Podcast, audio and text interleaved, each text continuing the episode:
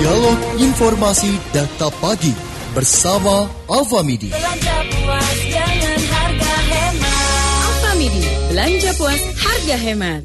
Dakta Radio bijak berinformasi, cerdas berinteraksi. Rekan Dakta pada kesempatan kali ini seperti biasa kami akan hadirkan segmen ulasan media dan rekan nanti juga bisa bergabung bersama kami di 0218816363, SMS dan WhatsApp 0815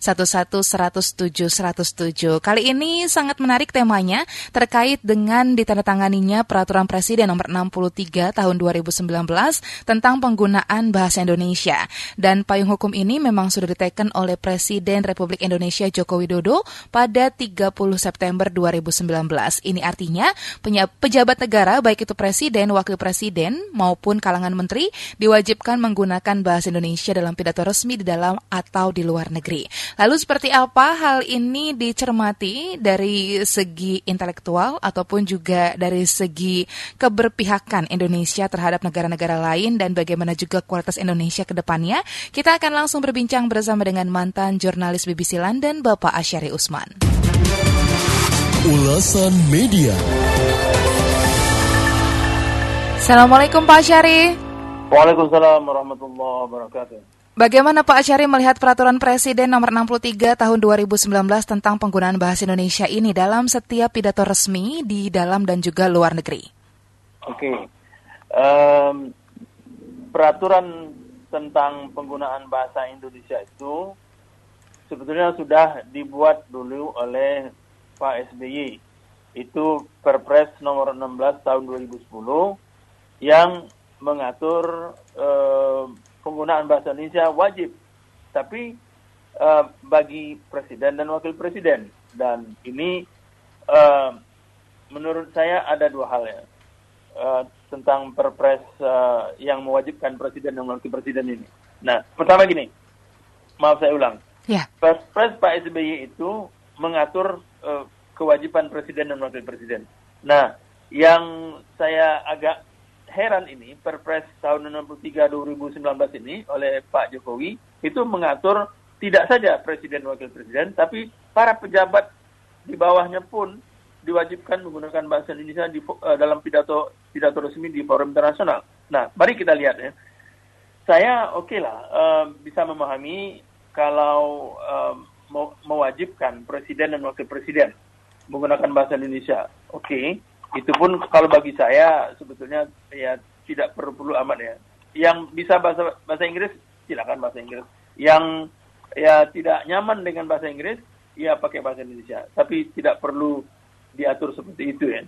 Nah, yang mengherankan saya kenapa Pak Jokowi juga dalam perpresnya yang uh, baru ini 63 2019 itu mewajibkan malah menteri-menteri gitu. Jadi menurut saya ini agak aneh. Agak aneh gimana?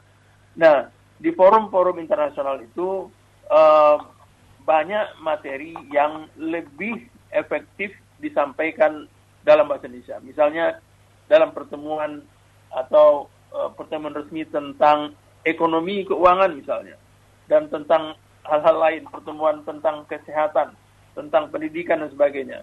Nah itu umumnya kan dihadiri oleh pejabat men tingkat menteri. Betul. Nah ini kan lebih efisien kalau kalau di, di dibiarkan menteri yang bersangkutan menyampaikannya dalam bahasa yang nyaman bagi dia. Jadi ada pertemuan teknologi, pertemuan ekonomi, pertemuan pendidikan, pertemuan kesehatan internasional, pertemuan perburuhan dan sebagainya. Ya. Nah, kalau ini diwajibkan juga menggunakan bahasa Indonesia, ya ini memang hak presiden untuk mengatur itu. Tetapi bagi saya, um, alangkah anehnya kalau sampai ke situ pun diatur sampai tingkat menteri. Ya. Kalau Pak Jokowi tidak nyaman menggunakan bahasa asing di forum PBB ya silakan ya. Nah, tapi bagi saya, uh, seandainya beliau uh, menyampaikan dalam bahasa Inggris itu lebih bagus ini. Maksudnya ya saya melihat ada uh, ada ada gengsi di situ ya. Bisa kita mengikuti bahasa Inggris, bahasa Perancis seperti uh, Presiden Soekarno tempo hari kan gitu. Nah, jadi bisa juga berbahasa Arab. Jadi kan terlihat pejabat kita itu memang pejabat yang ya bisa menguasai karena begini menguasai bahasa asing menguasai bahasa asing ini terkait dengan eh, kemampuan dasar juga gitu. Kemampuan kita berpikir kem- kemampuan kita itu ditunjukkan di situ gitu.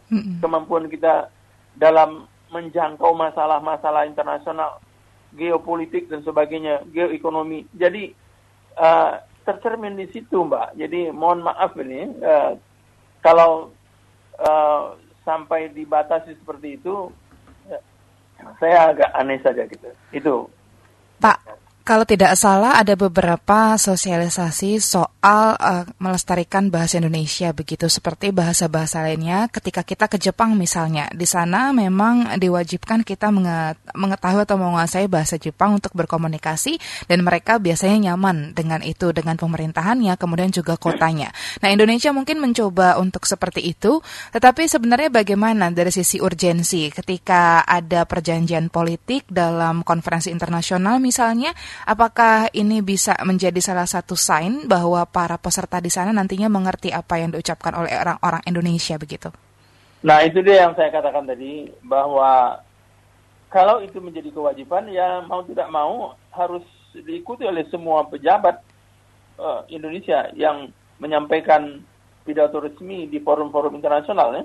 Jadi eh, mungkin apa ya ada ada buruk ada baiknya. Ada baiknya ya orang akan dipaksa mempelajari bahasa Indonesia ya. Nah, dan kita punya penutur bahasa Indonesia yang di dalamnya termasuk bahasa bahasa Melayu Malaysia dan bahasa Melayu Melayu Brunei dan juga sebagian di Thailand Selatan. Nah, barangkali eh, dari segi jumlah pemakai penutur bahasa Indonesia itu, katakanlah kita generalisasi di Asia Tenggara ini, barangkali ada tiga ratusan juta pengguna bahasa Indonesia. Eh, ya mungkin baik juga ya, tetapi eh, buruknya ada juga. Nanti orang ya udahlah nanti nggak usah belajar belajar bahasa bahasa lainnya bahasa Indonesia udah, udah oke udah di, udah dilindungi kok. Ini Oh, berarti memang uh, kurang inisiatif untuk juga mau belajar begitu ya, Pak ya, terkait Iya, dengan bahasa asing ini. Saya khawatir itu menjadi menjadi payung untuk orang-orang yang memang malas belajar bahasa asing, udahlah kita bahasa Indonesia saja. Nah, yang yang apa ya? eh, mungkin efek negatif lainnya adalah nanti terpaksa diterjemahkan oleh Penerjemah. interpreter ya, oleh Mm-mm. seorang Interpreter betul. Nah ini kan pidato yang tadinya cukup 15 menit kan menjadi bisa jadi 30 menit atau 25 menit gara-gara itu kan. Baik, Pak Syari, di ujung telepon sudah ada pendengar kami yang bergabung, Pak Abdullah. Kita sapa terlebih dahulu ya, Pak. Eh silakan mari mari. mari. Assalamualaikum Pak Abdullah. Abdurrahman Bu. Dengan Pak Abdurrahman. Baik, Pak Abdurrahman silakan, Pak. Assalamualaikum Pak Asari. Waalaikumsalam warahmatullahi wabarakatuh. Kesan saya Pak, Ya. ketidakmampuan kita berbahasa asing, maka merusak tatanan secara menyeluruh kemampuan intelektual kita yang setingkat menteri itu seharusnya profesional. Itu satu. Jangan ketidakmampuan kita menyesuai orang lain menyesuaikan sama dengan istilah susu sebelanga dirusak setitik. Karena nilai setitik kerusak susu Ya, sebelanga, Pak. nilai setitik. Ini itu. Itu satu anggapan. Iya. Kemudian yang lain, orang globalisasi terbuka luas. Sekarang kita membatasi diri untuk menunjukkan uh, berkomunikasi yang primitif. Itu saja Pak Asari. Sekian dan terima kasih. Wassalamualaikum warahmatullahi wabarakatuh. Ya. Waalaikumsalam warahmatullahi wabarakatuh. Pak, eh, apabila fungsi penerjemah atau interpreter tadi juga diperlukan ketika perpres ini diteken begitu, apakah ini memungkinkan dialog ataupun juga kesepakatan itu berjalan sesuai? Karena tentunya yang namanya interpreter juga punya cara tersendiri untuk menyampaikannya kepada orang lain dan takutnya ada kesalahpahaman, Pak. Ya, persis. Itu salah satu eh, bahaya ya dalam tanda kutip kalau eh, pidato kenegaraan harus di, disampaikan, diterjemahkan ke dalam ke dalam bahasa asing ya. Kalau umpamanya terjemahannya sudah fix, maksudnya ada teks bahasa Inggris, bahasa Indonesia, kemudian sudah disiapkan juga teks bahasa Inggris dan si interpreter tinggal membacakan saja itu oke okay ya. Dan tapi kan terasa lucu. Eh, Presiden membacakan, presiden dan wapres membacakan atau menteri membacakan pidato resminya teks bahasa Indonesia, kemudian di sampingnya ada orang yang membacakan teks bahasa Inggris. Ya. Nah ini kan uh, seperti kata Pak Abdullah tadi uh, lucu lah gitu. Uh, ya Sebenarnya Pak Syari semenjak Pak SBY juga memberikan perpres yang sama di tahun 2010 itu tujuannya waktu itu untuk apa Pak? tujuannya adalah waktu itu ya eh, apa ya untuk memperkuat apa keberadaan bahasa Indonesia di forum-forum internasional. Karena eh, dianggap bahwa bahasa Indonesia eh, sudah saatnya diusahakan menjadi salah satu bahasa internasional. Tapi eh, ya tidak ada tanda-tandanya juga ya. Bahasa Spanyol bahasa Arab bahasa Prancis itu kan memang penuturnya banyak sekali. Bahasa Prancis itu di Afrika rata-rata Afrika Utara itu orang bahasa Prancis bisa ya. Baik. dan, dan kemudian jajahan di jajahan-jajahan Prancis lainnya bekas bekas bekas koloninya juga. Bahasa Inggris apalagi. Bahasa Spanyol juga. Di Amerika Latin semua bahasa Prancis Spanyol Spanyol juga bahasa Spanyol. Dan di, di tempat-tempat lain. Bahasa Arab juga berapa ratus juta ya. Dan berapa berapa puluh negara yang menggunakan bahasa Arab. Nah, jadi memang basis eh, untuk menjadikan itu bahasa nasional memang, memang Lebih kuat, ya. besar. Nah Indonesia mau dijadikan bahasa ada dulu memang ya eh, puluhan tahun yang lalu ada Pak Syari sebentar Pak, ditahan sebentar kita sapa lagi untuk pendengar Ya, kami yang silakan. sudah bergabung. Ada Pak Ali. Assalamualaikum Pak Ali. Waalaikumsalam. Silakan Pak Ali dengan Pak Syari. Assalamualaikum, eh, Pak. Waalaikumsalam. Mari mari Pak, silakan Pak. Ya, saya cuma mau berkomentar seperti ini, Pak Sari. Eh, ini kontradiktif dengan undang-undang yang diterapkan ke tenaga asing yang harus bekerja di Indonesia ya. Mereka Hmm. tidak diharuskan bisa berbahasa Indonesia. Jadi apa jadinya, Pak ya? Mau bagaimana gitu ya? Iya. Kalau dibilang harus menggunakan bahasa Indonesia, dari dulu zaman Soeharto itu udah berbahasa Indonesia kalau di luar negeri gitu. Iya. Lagu-lagu aja pakai bahasa Inggris gitu. Padahal bahasa Inggrisnya belepotan gitu. Nah sekarang mau dibikin aturan kayak gitu, terus kontradiktif dengan aturan tenaga kerja asing gitu. Aneh Hmm. gitu pemerintah sekarang. Terima kasih. Assalamualaikum warahmatullahi wabarakatuh. Waalaikumsalam warahmatullahi wabarakatuh. Silakan Pak, tadi dilanjutkan untuk eh, pernyataan Bapak dan juga nanti sekaligus untuk menanggapi Pak Ali. Iya, itu Pak Ali ada ya me- me- mengungkapkan poin yang sangat sangat apa ya, yang sangat akurat ya bahwa eh, kita mencela-menceli orang asing eh, oke nggak apa-apa nggak wajib bahasa Indonesia ya kan. Eh, kemudian kita buat diri kita sendiri wajib bahasa Indonesia di di tempat asing nah Berarti atau jangan-jangan ini yang menjadi penyebab Pak Jokowi juga tidak datang ke PBB ya Pak ya dalam rapat internasional di forum internasional PBB.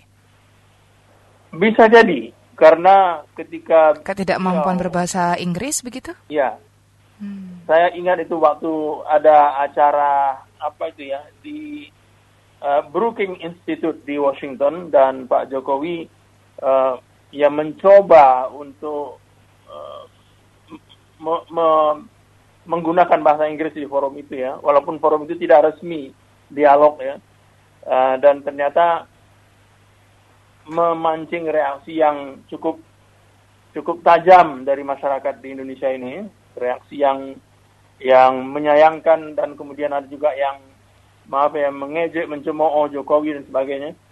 Nah, bisa jadi juga Pak Jokowi, Pak Jokowi menjadi tidak nyaman ya eh, menghadiri forum-forum internasional kalau eh, menggunakan bahasa Inggris itu. Jadi ya walau alam ya, eh, seperti saya katakan di awal tadi, ya mewajibkan penggunaan bahasa Indonesia itu sudah dikepreskan oleh perpreskan oleh Pak SBY tahun 2016.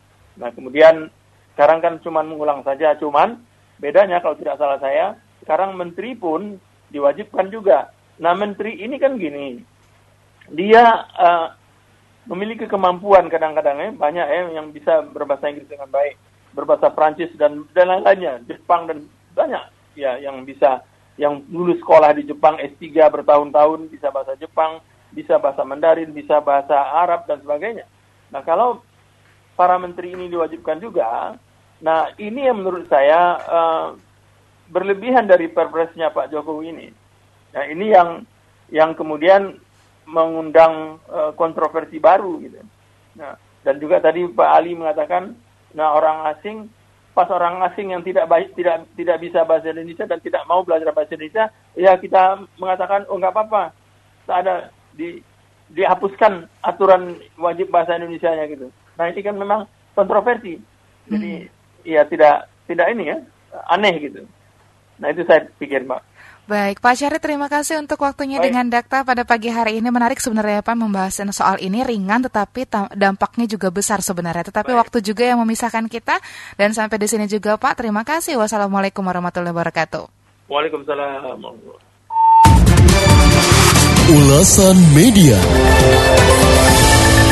Mantan jurnalis BBC London Asyari Usman dalam segmen Ulasan Media.